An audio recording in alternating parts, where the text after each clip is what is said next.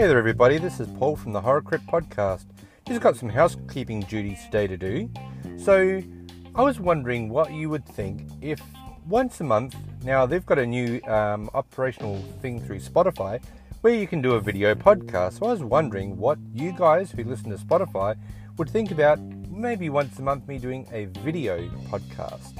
Let me know about you about your thoughts uh, on the comments in the Spotify area.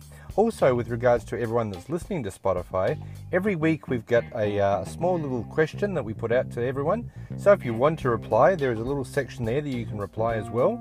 And um, one other thing, I've got a brand new podcast now. I did say that I had another one book called Escapism, but I've renamed this one. This one is now called My Video Store. It's basically the same sort of scenario. There are odd occasional crossovers between. Um, the horror crypt and that one. But you know, I'm going to be doing a lot of different movies on my video store. So if you're interested in listening to my wonderful voice that you guys seem to love, then come on over to my video store and uh, listen to a different sort of podcast.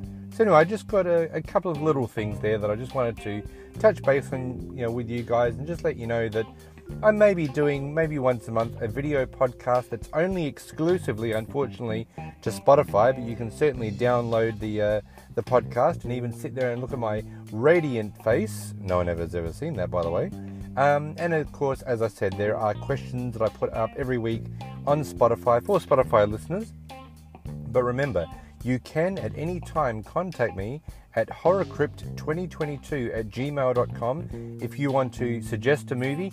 Give me a list of like five movies to do, and then I'll pick out the best one and uh, give you a shout out, and that will be your podcast.